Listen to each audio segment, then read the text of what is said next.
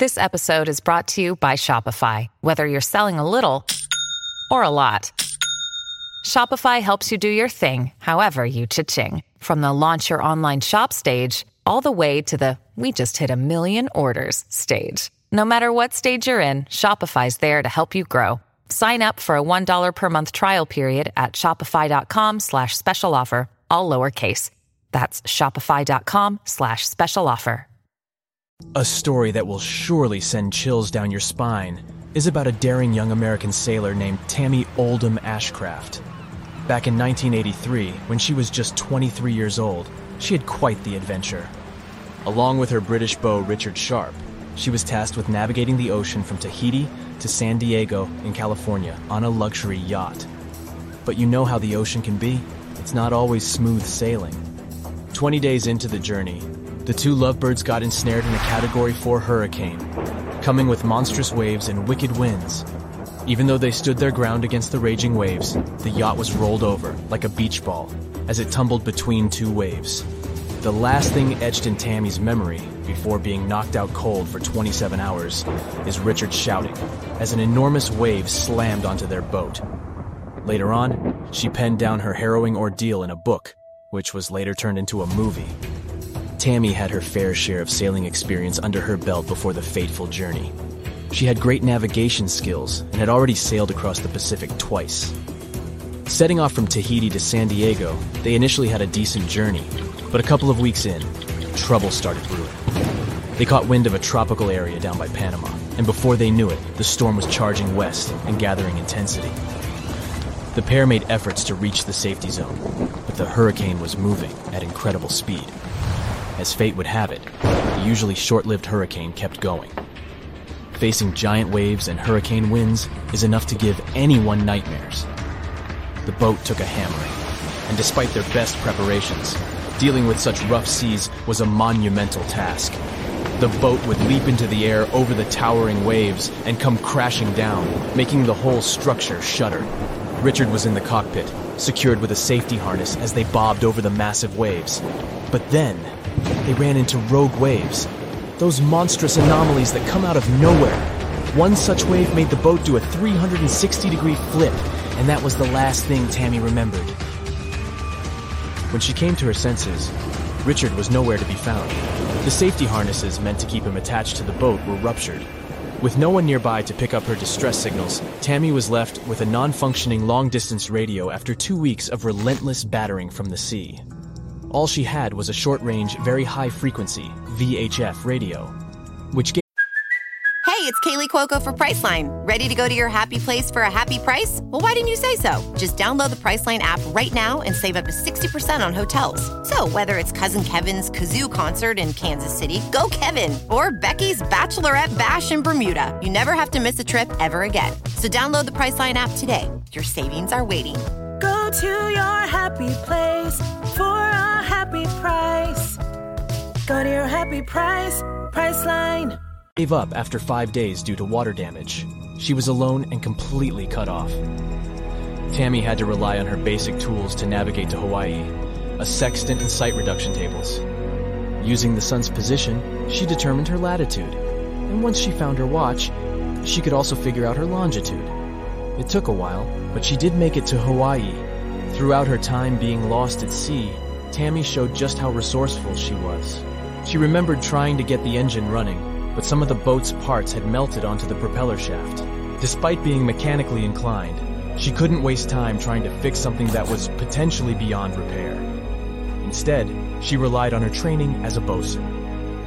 Tami also kept a log of her time at sea, always aware that if she didn't make it, this might be the only clue to what happened. Looking back on the log, she admitted that her mental state had been fragile during her ordeal. Despite everything, Tami shared that the human survival instinct is incredibly strong. She wanted to live.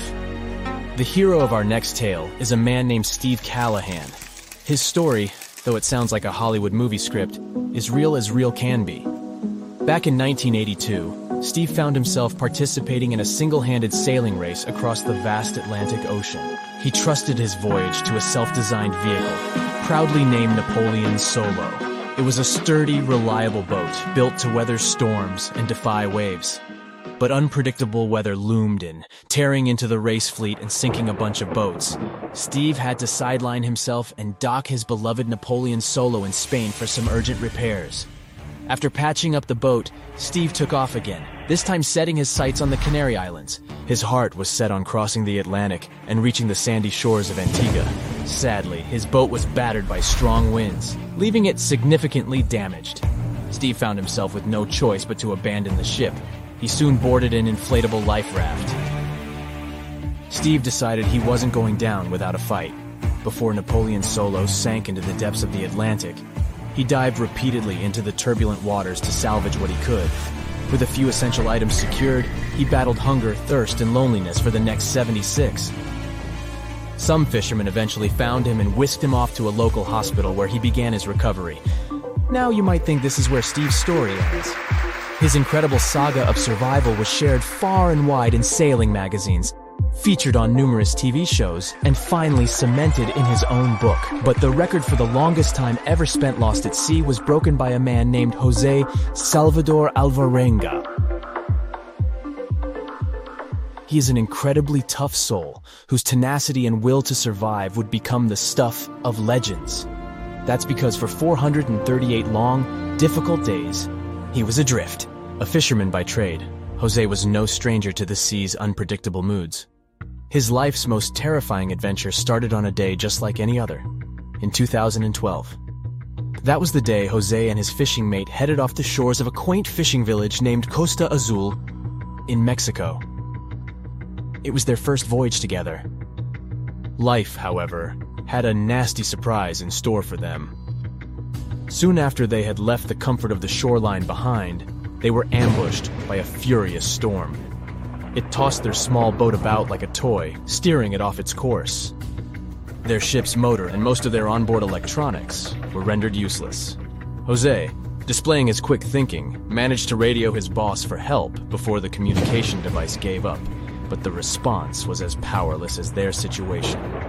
For five relentless days, the storm messed with them. When the skies finally cleared, Jose and his mate found themselves lost, with no idea of their whereabouts or how to get back.